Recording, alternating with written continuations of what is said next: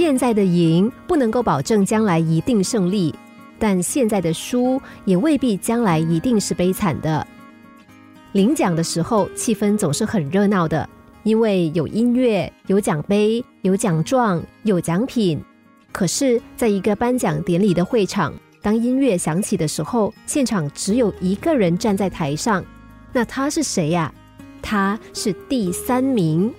不是有五个人要上台领奖吗？为什么其他的人都没有上台？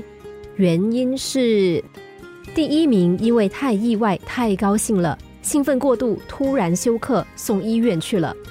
第二名心里不服气，因为他自认我应该得第一名的，所以他拒绝上台领奖。第四名成绩不理想，不如预期，没有拿到前三名，没有脸上台领奖。第五名。天哪，连第四名都没有上台领奖，我第五名算哪根葱啊？怎么好意思上台？所以第一名、第二名、第四名和第五名都有心理障碍，都无法上台，只有第三名一个人光荣上台。当然，刚刚那个只是个笑话。不过呢，其实第四、第五名也都很好，很棒啊。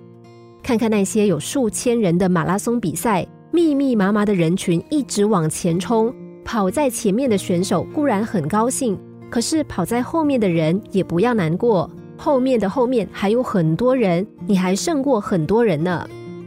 所以，一个人豁达的心比成绩还重要。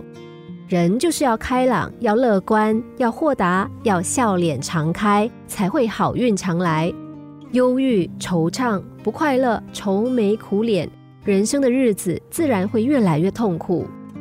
看淡分数吧，不管是学科还是人生的分数，想想我们有哪些科目是最棒的，哪些事情是最想做的，好好的、认真的去经营它，完成它。只要豁达开朗，总有一天会遇上天使，会走好运的。